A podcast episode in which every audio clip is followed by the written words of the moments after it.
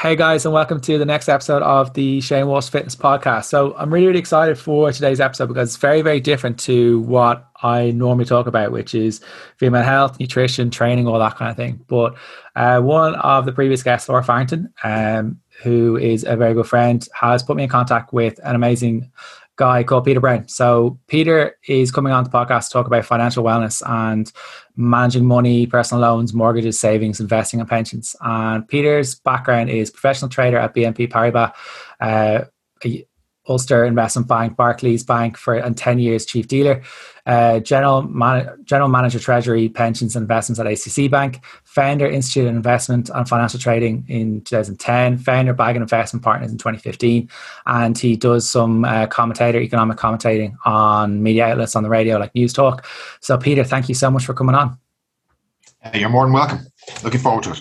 Um, so I think this is one of those things. I think with what's going on, I think a lot more people are being a lot more um, cautious, and some people are being can be a little bit more frivolous with their money. That's what, especially what's happening on. Um, but I know when we had the initial call a couple of weeks ago, you were talking about various different things, and I was like, I understand zero of this, and I think that's the hardest part is that the information is there, but not a lot, a lot of people have the necessary information. Uh, and some of it's quite some of it's quite simple. I know there's a broad range of things that we're going to kind of go through, but like a lot of us are not great at managing money, and that's that's just fact. Uh, and know very little about it, especially when it kind of comes to pensions and investing. Why does this actual knowledge gap exist, particularly for my generation and other generations? Well, it, it's for every generation, Shane. You know, I mean, uh, I come across, because I'm a, a, a, financial advisor, I come across clients of every range from anything from uh, 20, mid 20s up to 80s, right? And I come across them. And I'll never come across a client with a lot of knowledge about this situation. Um, and it's because of formal education. I mean, I'll give you a really good example. Uh, a, a retired bank manager, right, rang me um, about two weeks ago, uh, who had a very substantial pension that was given to him in a lump sum from the bank. Uh, and his friend tucked him up for 26 grand upfront commission and stuck him into an absolute appalling pension. And that guy had spent his whole life in banking. He's a bank manager and he knew nothing, right? Absolutely nothing. His knowledge base was really, really poor. So the problem is we don't get any formal education about how to manage our money. I mean, even from the day we start work to, you know, should I have a savings account? Should I have a mortgage? Should I, what's a car loan? What's a pension? All this. We don't get any formal education. Uh, we have a fear. We have an inherent fear of the financial markets because people hear horror stories. Uh, you know, at the moment, we're hearing the horror story about Dolphin Trust, which we just had a chat about. 100 million worth of uh, people's money gone down the toilet. Um, doesn't seem to be regulated. People think it's too complicated the financial markets is too complicated a subject. But the reality is, it isn't, right? You only need a very, very small skill set to navigate your way through. You're not, you know, some people like to run their own portfolios and things like that. Uh, but 99.9% of people aren't going down that road. So they just need a little bit of a skill set to make sure that the people they engage in, engage with, uh, are trustworthy and they know what's going on. And you mentioned there about kind of being scared uh, about kind of investing in kind of like the future and stuff like that. Is that is that for everyone? Is that kind of like is it more predominant in females? Is it more predominant in males, or is it is it has it always been the case? Uh, it's always been the case. Okay, and um, the reason the reason it is is there's a misunderstanding that everything in the financial markets is risky, right? Yeah. And the answer is it's not. So, what we do with clients and what every good broker does with clients is you risk assess them. That's the first thing and say, look, how much risk would you like to take? Do you want to see your investments go up or down 10% a year, 15% a year, 20% a year, 5% a year? And then we can very much control what you're invested in that will have that level of volatility. So you can have a very calm experience that you're not going to have, even if the stock markets crash, you're going to have a 5% minus. But if the stock markets go up 30%, you're only going to have a 5% plus. That's very manageable, right? And when we tell people, look, we can control risk according to your appetite, uh, that you don't. The, the danger thing is these property deals, these sort of deals that are unregulated, they have bank borrowing in there, they've leverage in there. those sort of transactions are the ones that are the minefields you have to stay away from. You will never lose all your money in a diversified uh, asset portfolio. You won't, right? And and the and the great thing about the financial markets is they they give you an, a, an average seven percent annual return. So with a little bit of, of planning and a good financial advisor, uh, you'll do very well in the markets. Amazing. When most people start out saving, and when they try to start out to build some savings, whether for emergency funds like kind of car insurance or something like that that kind of comes up, or a deposit for a mortgage. What are the options there, and should and should we be looking to invest the money, or what what is the situation that we should be doing?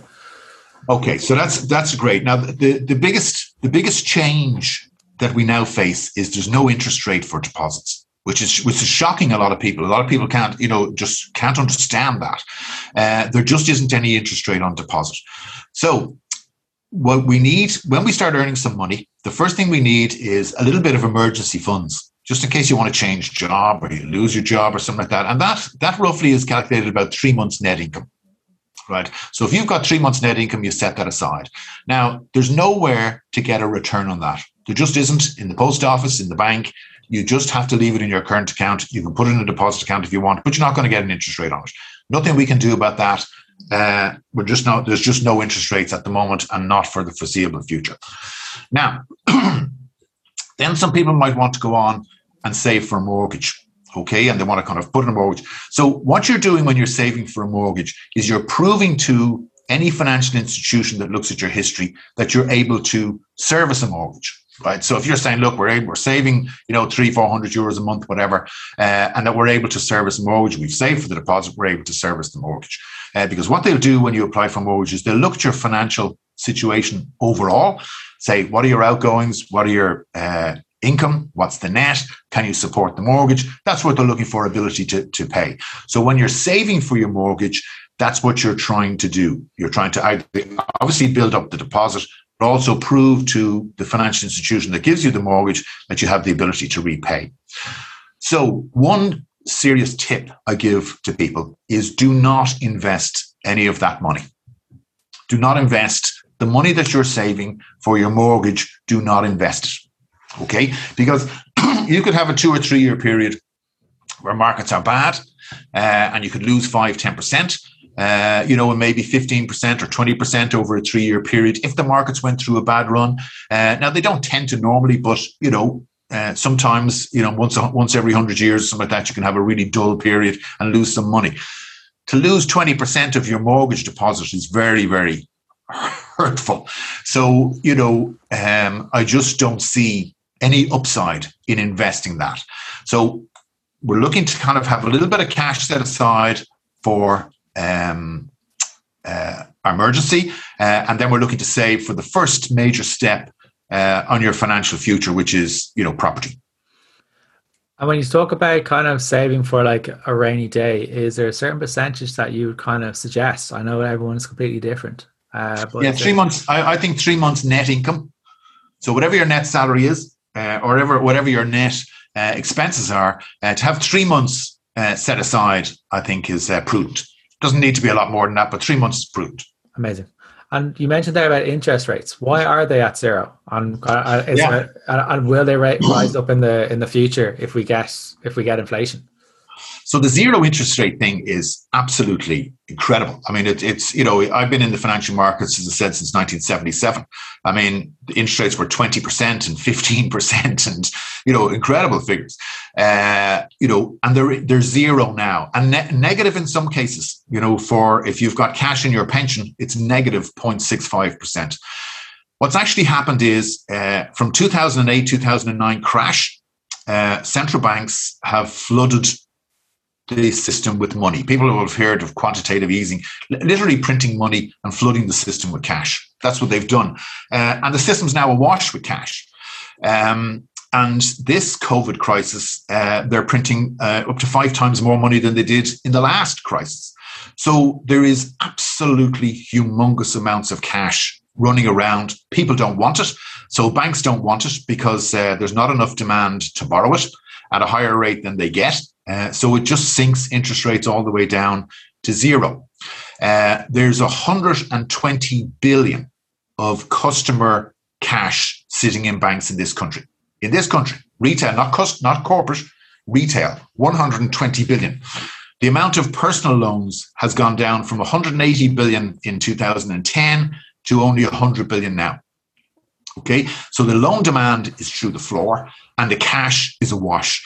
Uh, so banks are just going, we don't want it. We don't want it. It's zero. We're not paying any money for it. We don't want to take it somewhere else. Um, so its interest rates are zero. Now, without getting into deep economics here, one of the big, big questions coming up here uh, is we're going to have explosive growth, right? When we get opened back up, growth's going to explode. And there is a lot of analogy going on that's going to be like the roaring 20s and the great Gatsby, uh, that we're going to have that kind of a boom. Uh, that is possible that we get a roaring 20s type absolute spending boom that people just go crazy. Um, now, there's then a worry that that could lead to inflation. And if we get inflation, interest rates start to rise. Uh, but for a period of time, we could have inflation greater than interest rates, which means for anyone who's got money on deposit, it's losing its buying power. Okay, so sitting money on, if somebody says, look, I want, I want to save for my kids' uh, college education, uh, and they stick, you know, uh, 20 grand uh, or 10 grand on deposit, uh, in 10 years' time, that 10 grand might have 60% buying power if inflation eats it and there's no interest rates. So money on deposit is okay short term, but longer term, uh, it's going to be an issue for a lot of people. But we have no interest rates this year. We certainly won't have any next year. Uh, and it'll be all about whether we see inflation, whether we get interest rates into the future. I think that's the like if I want to wind up my dad, I'll start talking about the industry, interest rates. I don't fully understand it, but I'll get him to I'll get him wound up about compared to what what, what it used to be.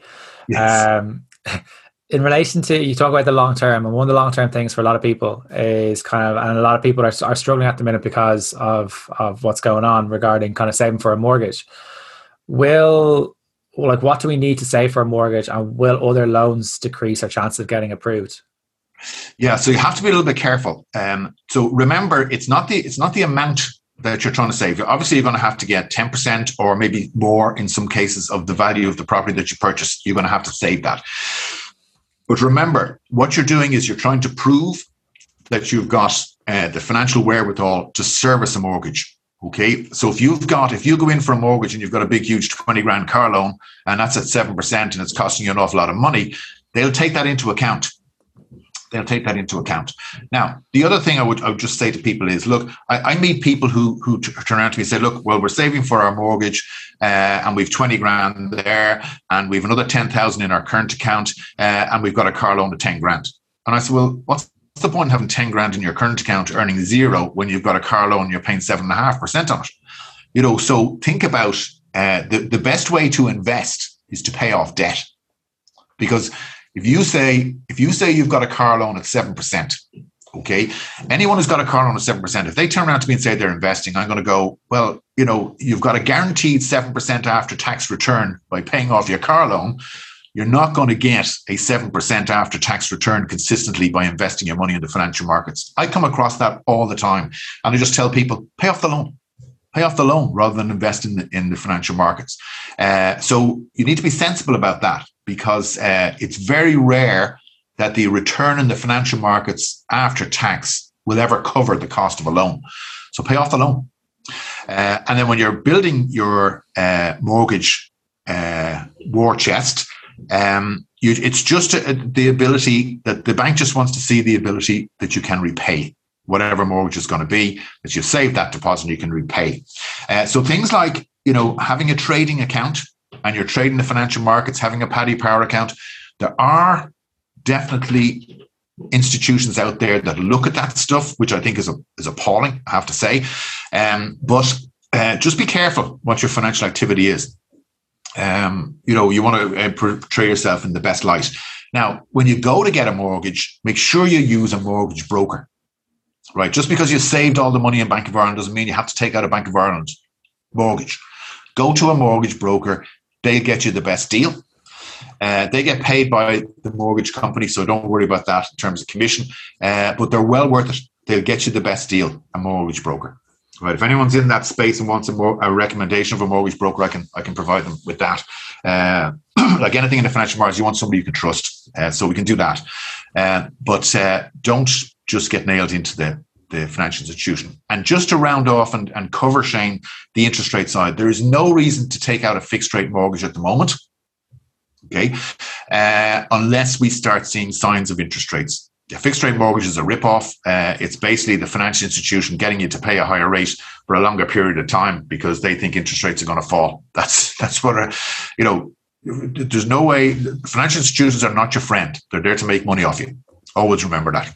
Yeah. Um, I think one of the big things that kind of, I think particularly in my generation, one of the things that kind of has been mentioned a few times, particularly if someone's going for a mortgage, is do you need to have a loan to improve your credit rating? And I think that's one of the things that's, I, I think it was in the papers during the week. I think I read it somewhere as well.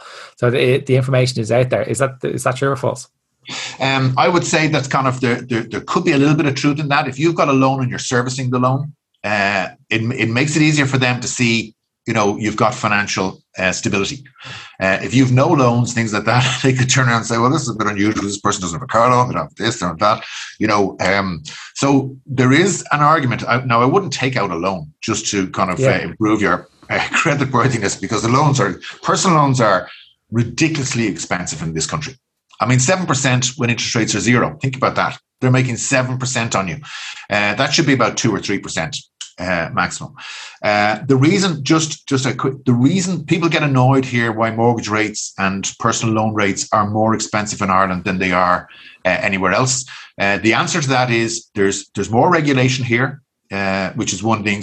But the other thing is that in 2008, before 2008, a mortgage was an asset backed loan to somebody that if they couldn't repay it, you could take back the asset.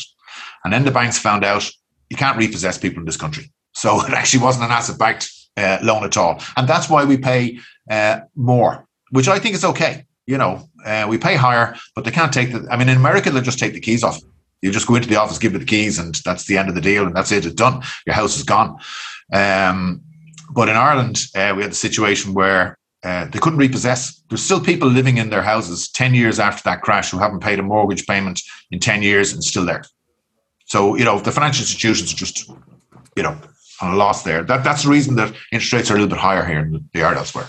That's really interesting. Um, I think one of the other things that kind of like I think some people are finding that because obviously the the lack of like social lives and holidays and lax of trips away, they may have a little bit more cash in their pocket and a little bit of excess cash, and they they're looking to invest.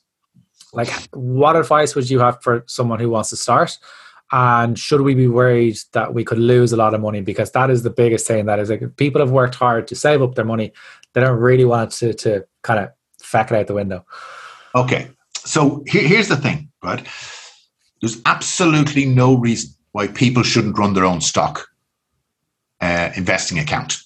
Okay. There's no reason why you shouldn't. And the reason that is, is because the financial markets rise all the time. We're, we're here, we're at all time. We, we had a COVID crisis last February, the markets dipped down. Where are we now? Record all time highs right across the markets. Okay. So running a stock investing account the maths is your favor. Asset prices rise. So you have to do pretty stupid things to lose money investing in stocks. You have to. Okay. Now, human beings are really capable of that, Shane. That's that's the amazing thing. Human beings are really capable. And the number one thing that human beings do when they manage uh, stock broking accounts uh, stock investing accounts is they'll cash in a winner when it's up 10% and they'll hold on to the bad ones and run them all the way to 50% minus. And that's that's a natural human instinct. Okay. So the reality is, with a very small amount of education, right? And I'm going to do, uh, I'm, I'm, going to give a little ad here because we do have a, I do do a stock investing uh, uh, three hour uh, webinar, three uh, a session, three module webinar, just to give people the basics of how to go about running a stock account. And the reality is, you just need a little bit of planning in advance. That's the people that people don't. What risk appetite do you want to set? Right? How do you how do you get a diversified portfolio? Uh, what about correlation? What about uh, um, uh, seasonality? People don't understand seasonality. I mean, various stocks perform at better times of the year. Uh, you need to know that stuff. Uh, how do I put stocks in my portfolio that are financially stable? What's the measure of financial stability? If I put financially stable stocks into my portfolio, I'm not going to come to a lot of harm These are good, solid companies. So with that little piece of education, people can take their five, ten grand uh, and start to run their own stock portfolio. Uh, we can, we've, we've websites like DeGiro now and platforms like DeGiro where the charges are minimal uh, and they can access it. And in terms of the amount of work they would have to do to run their stock portfolio, I would say you're not talking more than three or four hours a quarter. A quarter, right? Because the, the whole thing about stocks is we're not buying today to sell tomorrow. We're putting financially stable stocks in the portfolio that are going to make us money over years. So we don't need to be tinkering around with it and getting ones in and getting ones out and things like that. We just need to be checking it once a quarter, making sure those companies are still financially stable. That's where the assets are. That um, uh, you know, at the moment, uh, things like carbon are a huge winner. Uranium are a huge winner. Uh, so, you know, tech stocks are to be avoided like the plague. So you just need that sort of stuff. Uh, and then your basic principles of good uh, stock investing, and uh, you'll do very, very well. and absolutely do very well because the maths is your favor. Uh, there's 50,000 people have stock broking accounts with uh, Davys, right? they're probably paying uh, five uh, percent in commissions a year because they haven't even worked out what the commissions on the stocks are, uh, as opposed to DeGiro where you pay about 0.2 percent a year commission. Right. So there's 4.8 percent straight away. Uh, out those 50,000 people, how many of them have decided I'm going to actually take a little bit of education here to find out how to do this? I'd say practically none. I say to people, I used to always say to people, I say, look, you know, would you would you go and say, look, I need, I'll rewire my house, I'll just give it a go I'll give it a go rewiring my house, right? Do you know anything about rewiring house? Ah, no, how, how difficult could it be, right? So you go rewire your house and kill yourself. But in, in when it comes to financial markets, people go, ah, sure, jeepers, it's stocks. How, how, how difficult could it be? And they just yeah. do everything wrong, right? Whereas if they can do they can do it right for minimal and have that skill set and do very, very well. So I'm not saying to them that they have to run their whole investment, their pension and everything that for all their life. But the concept of having five or 10, 20 grand and sticking it into a stock portfolio and know what you're doing and be very, very safe, we can do that. Absolutely. You mentioned there about a pension. Um, is it worth it? And how soon should we kind of think about starting one? Because I know it's one of those things that if it's long term, and most people don't think long term, whatever the fact it is, but particularly with money and health and stuff, how much money do we need to have when we actually retire? Because we were talking off air and we had the phone call a couple of weeks ago, and the numbers kind of scared me. Okay, so the thing the thing about a pension is, a pension is by a mile the best way to save for your future. Okay, uh, and the reason is you get to put that money in gross, right? So if you've got, uh, you know, uh, a 20 grand or 30 grand a year salary and you put three grand into of that into your pension, it goes in gross. You don't pay USC, you don't pay income tax. That 3,000 goes in gross. Now, it then earns profits gross and compounds gross all the way up to uh, the time that you decide to retire uh, and take an income from it. It's only then that you pay any tax uh, on your pension. Okay, so you know, just just saying a 250 uh, a 250 euros a month pension uh, is 150 grand in 20 years. 250 euros a month accumulates into about 100. At average annual returns, accumulates into about 150 grand uh, in 20 years. so, a lot of people who have a job, their employer might uh, contribute to their pension uh, as well. So, you definitely want to trigger that. Uh, if the employer is willing to put in 5%, uh, if you put in 5%, absolutely trigger that. That's a 5% gross increase in salary. Uh, so trigger that straight away. Right. Uh, then there's all sorts of uh, issues in terms of, you know, you can add more to it and you can add more to it. The older you get, the more of your salary you can put into a pension differs for people who own their own companies. There's all sorts of uh, options there, right? So it is a very, very complex area. Pensions, really, really complex. But the basic principle is: should I take advantage of this tax break to stick money into my pension? Uh, yes, I should. So let's say somebody says, right, I'm putting 10 grand into my pension this year. So they put 10 grand into their pension, it accumulates gross, right? Just think about that. Let's say they said, no, no, no, I'm not going to put 10 grand into pension. I'm going to take 10 grand out and I'm going to invest it. So that 10 grand straight away turns into six because they've paid tax on it. Right? They put the six grand in, they invested in the financial markets. Any profits, they're going to pay 33% tax on the profits. So the pension is by a mile. uh, the better option. By a mile, the better option. Now we need to be careful how we do it and things like that. And that's I would say to people, look, and we can do a pensions module for you, Shane, if you want, just to kind of uh, uh, tell people, look, what the options are um, in terms of in terms of having your managed. Because obviously, the management and the performance of your pension is very, very important. I think I, I think as you said, like the, the, the tax, if you're taking the stuff out, the amount of tax and payments and stuff out of what actually you're taking out is huge. I don't think people actually realize that. Um, in relation to the investing and trading, what is the actual difference? Because I think the, a lot of people get caught out on this and they don't actually realize what the actual difference is. That these two buzzwords that are out in the finance world, that a lot of people don't actually understand what they're kind of going on about. Yeah, they get mixed up all the time. Mixed yeah. up all the time. So investing is about taking your wealth.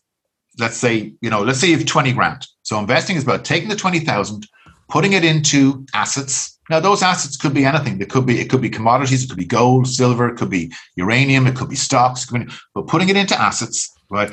And having a view that over the years, those assets are going to appreciate, some faster than others, and some might underperform and not be very good. That's investing. It's very long term thinking. It's very long term thinking uh, and investing. And the beautiful thing about investing is asset prices have been rising since the day, you know, the day of the creation of the world. So, um, you know, the maths is all your favor. You have to do silly things not to make money investing. You do, like buy, you know, uh, dolphin, dolphin property and commercial property in Germany or some crazy stuff like that. Solid investing in solid financially stable assets makes you money long term. Maths is all your case. Long term, right? So we're not reading the paper and going, oh, got to buy a bit of GameStop. Oh, we're not doing any of that stuff, right? We're saying solid financial financially stable companies for long periods of time. That's investing. And the maths is all your favor. Now, trading. Here's, and I've spent a career trading. I ran Barclays Treasury for 10 years, ran a big, big trading room for 10 years, taught a lot of people how to trade, set up the Institute of Financial Trading and Investing in 2010, de- uh, delivered lectures and advanced lectures and things on trading. So I know trading inside out. So here's trading. Let's say, for example, I've got my 20 grand. Okay. Uh, and I kind of switch on the machines this morning and I say to myself, Jupiter's gold looks good right? I think I'll have a bet on gold going up. Right now, it's a bet. I'm using the word bet there. Uh, let's have a bet on the price of gold going up. Now, the great thing about trading is you don't have to physically own the asset like you do investing. You just bet on the price, like a bookie. Okay, and because you bet on the price, you don't pay any tax on your profits. Uh, which is it's, uh, uh, quite an advantage in terms of betting. So let's say the price of gold is two thousand, right? And I say, look, I want to bet the price of gold going up, and I bet to say, look, if gold goes up to 2,100, uh, I'll make a grand. Okay. Uh, so I place a bet per dollar that gold moves. Uh, and if gold goes from 2000 to 2100, uh, I'm going to make a grand. And if it goes from 2000 to 1900, I'm going to lose a grand. Okay. And I think this bet might last three days, three days tops, might even kind of finish out today. Now, I have the ability to turn around and say, look, if gold falls to 1,900, I'm going to put in what's called a stop loss and get out of that trade. Right? And if it goes up to 2,100, I'm going to put in a take profit and get out of that trade. And I can close the laptop down and go off and swim in the sea. Right? And that's trading. Okay. So it's very short term movements of what's going on in the financial markets. Now, the reality is that no trader on the planet is going to get those bets right more than about 50% of the time. You just can't. Right? The markets move up and down all the time. You're trying to predict the future. And if you throw a coin, heads or harps, it's going to break even at 50 50 all the time. So you're going to break even at 50 50. So most people's experience with the financial markets is very frustrating. They go, God, you know, I just, I just can't get it right more than 50% of the time. Right? So the secret to successful investing, or sorry, sorry, successful trading is you've got to make a multiple of your bet.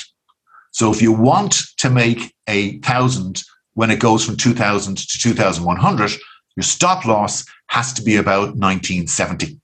So that I'm risking 300 quid, but if I get it right, I make a thousand. And if I'm getting what's called risk reward returns, that means if I'm right 50% of the time, I can still make money in the financial markets. Okay. And that's the secret. That's the only secret to trading. There's no other secret to it that anyone who tells you they can guess it right seven times out of 10, they're lying through their teeth, right? You can't, right?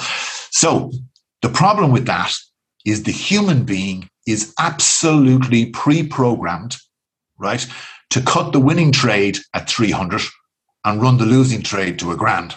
Because as humans, we can't take losses. We just go, oh, no, I'm not taking a loss there, not taking a loss. So 90% of people who trade the financial markets will achieve risk reward, reverse risk reward return. Their winners will be smaller than their losses, and they'll still be getting it right 50% of the time and then be losing money. And then they do all sorts of things in terms of panicking and horrendous stuff and things like that. So, what I'm saying to people about trading is very few people have that mindset, that have that discipline and mindset to be able to be that disciplined trading the financial markets right? Because you're sitting on your own, right? Nobody's going to police you, right? I used to say to people, one of the key things in terms of risk of trading is, is the risk management side. Who's going to do the risk management? Uh, and people say, well, I do. I said, well, I don't trust you, right? So what you're going to have to do is you're going to have to turn around to a friend or a family member and say, here's my account. Here's my trading plan that I've written out. I want you to check my account every night for me that I have not done anything that's not written down in my trading plan because I said that's the only way. When I was in Barclays, if I made a mistake, they fired you. Absolutely fired you if I didn't uh, stick to the rules. And, you know, I fired loads of people on that basis in Barclays. You can't stick to the rules, you're a disaster as a trader, and you go out the door, right? And they just march you, they bring in security and they lift you up out of your chair and they walk you out the door. And uh, they, they, they, they deprogram your card, you can't get back through the revolving door. Because if you can't stick to the rules in trading, you're 100% guaranteed to lose your money. And in all the 10 years that I taught people, and mostly I will admit I was teaching people for a grand that you can't do it to save them 20,000 right? You don't have the ability to do it, to save them 20 grand. You don't have the, per- I could tell instantaneously from a person's personality whether they had the discipline to do it. Uh, whether now there was, there was some very successful people uh, that had the, had the maths, had the tech ability, had the discipline, understood the risk management, outsourced the risk management to somebody else to make sure that they realized that if I did something stupid, they'd be accountable. There was very intelligent people who did that. They were they were about 20% of people who did it. So I'd say to people trading, if you're out there trading and you think you're going to make money in the financial markets without solid education, without risk management, without help, it ain't going to happen. You can get lucky and go on a lucky run, but it isn't going to happen. Trust me. It's it's like gambling. It's the exact same thing. It's exactly the same as gambling. Yeah, yeah it's exactly the same as gambling. Uh, and the big players in the market have all the technology, right? Uh, and then all this scam stuff that you hear on uh, that's been advertised. Oh, you can make this amount of money. You can make that amount of money. That's all scam. That's all scam. a, a proper trading performance is around about four percent a month is your target. Anyone who tells you they're making more money than that, lying through their teeth. It's just a lucky guess. They had a lucky guess. They'll go zero. They'll go. They'll blow it all. Uh, the next one. eventually. Yes. Yeah. Um, I think the last question is. I think this will be a key question for a lot of people because the, the, the, uncertainty that's out there is in relation to the kind of the key steps to achieving financial security. Uh, and I know you've got stuff ready for this for this answer. The which, sorry? The sorry. what are the key steps to, to achieving financial key, security? Yeah, yeah. So so the the the what we have to remember is when we get to retirement age, which could be 65, it'll probably be 75. You know, if, if anyone's in their 20s listening to this, uh, it'll probably be 75 by the time you uh, retirement age. However, let's say you get to retirement age, you're going to need 30 years of income in the bag uh, on, on that date. So 30 years, and let's let's say you know somebody was retiring now and said, "Look, I need 30 grand a year. I'll take my, I've got my state pension. Uh, that gives me 13,000 and I want uh, 30 grand on top of that. So they need 900,000 in the bank, right? 900,000. Okay. So uh, that seems like a lot of money. It seems like a lot of money, but I mean, you know, the sooner you start, the better. So the first thing, uh, the first thing on your journey to financial independence and wealth is a debt-free property. Right. So are you going to have something to live in when you retire that you don't own anything on? Uh, so getting a mortgage, getting a property, clearing it debt free, uh, is a very good first step to wealth. Now, a lot of people say to me, well, that, that's appalling because, you know, in, in uh, Germany and France, people rent all their lives and things like that. Okay, that's fair enough. But that means you've got a liability. Uh, you know, when you retire, you've got a liability. You've got to come up with rent every month. Okay. So I like the idea of debt free property. I like the idea of somewhere, I've got somewhere to live in. I don't care how much it costs. I've got somewhere to live in. Worst comes to worst, I've got a roof over my head. Okay. So that means you're, you're wealthy. You've got some wealth. Okay, so all you need now is your living expenses. Uh, you've covered uh, the fact that you don't you're not paying a mortgage. So debt free property is a really good target in terms of that. After that, you can you can you know, and some people uh, uh I've, I've, met a lot of people who are doing doing quite well, and they're in their thirties doing quite well, and uh, their mortgage is very affordable. Uh, and they've kind of and they say kind of you know mortgage is very affordable. Blah, blah, blah. I said get another one, get another mortgage, right? Save for another deposit, get another, get a second property. Uh, so if you can afford it, uh, build towards a second property. And a second property, then, if you can, if not not a second property on the basis that I bought it for two hundred grand, I want to sell it for three hundred. A second property on the basis that I'll have this one debt free as well when I retire, and now I've got an income. Now I've got an income, right? So that's the second one. Uh, maxing out your pension is the third one. Now, the one thing I wanted to say about uh, the downside to pensions that I just wanted to say, or I forgot to say earlier, is once you put money into a pension, you can't get it out until you retire. So you have to be very careful. You don't want to kind of go, oh, I've 30 grand in my pension and uh, uh, I have no money in my bank, right? That's no good because you can't get at it, right? So you have to realize that your pension is savings that are for your retirement, not savings for 10 years' time. And I want to get married and spend 30 grand. I'll take it out of my pension. You can't. Once it goes in there, you can't get it out. So that's that's an important point. Uh, so maxing out your pension, taking advantage of the fact that they're willing to let you put money into your pension gross make money, profits in it, gross, compound it, gross, and only pay tax when you draw it out. Right. And it's and it can be an inheritance then. I mean, if you're going to end up with a million quid in your pension and you only used 300 grand in your lifetime, uh, somebody's got a 700 grand inheritance. You know, so pension is just great. Uh, and then I would consider uh, other investments. So if you're in that space where you're saying, look, I'll consider other investments as well in terms of that.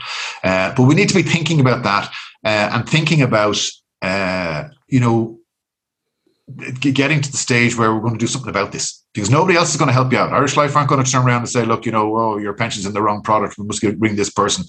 I mean, one of the issues in pensions is people aren't taking enough risk. So I would say that 60% of the pensions that people have in this country are not going to make any money, literally because they've got 60% in there that are bonds, which have a zero interest rate on them, and 40% in stocks. right? Uh, and they're being charged on the lot. So they're actually just doomed to make no money. And they don't realize that. And Irish Life aren't going to write to them and say, look, actually, you need to do something about that. Uh, so it's the HR department and Irish Life, or it's you. Uh, and it's literally just about doing a little bit of education, uh, and that education is mostly free. I'm not going to teach people how to run, how to manage a stock portfolio for free. That there is a cost to that, uh, but certainly we can come on here and we can do a little bit about uh, pensions, if you like, Shane, and just just what people need to to know. We can absolutely do that. One hundred percent. I think if, if people are looking for for for the advice and the, on the webinars and, and the courses and stuff, Peter, where can people find out about the company? Where can people get in contact with yourself? Okay, so the, the website is baggot.ie, B A G G O T.ie. Um, you can just uh, email me. My email is pbrown, P B R O W N, at baggot.ie. Uh, the stock course uh, runs um, starting on the 6th of May. But we do we, we do run it uh, quite regularly. It's only 195 euros and it will give you absolutely the skill set needed to safely start your own stock portfolio. Right, it'll do that. Uh, and then in terms of uh, general education around how would I engage with a broker, what pension do I need? What's the important things to need on a pension? Uh, we can do that here, Shane, on another podcast for you, and that'd be free of charge. That that sort of thing is people people need that sort of education. I wouldn't charge for that. Amazing, and I, am all the information to get in contact with Peter is going to be in the write up in the bio for the podcast. So if people want to click it, click on the link, pop a message, and I'll put in the link for the stock course as well uh, for people who want to get involved in that as well. Peter, I cannot thank you enough for your time, the, the amount of knowledge that you've put in, uh, and the amount of uh, information that, that, especially around the mortgages and the pensions, because I think a lot of people do struggle with that, especially with what's going on at the minute with the mortgages and the and, and the rates and stuff and the interest rates. But thank you so much for coming on, Peter. No problem. It's been a pleasure. Thanks, Shane.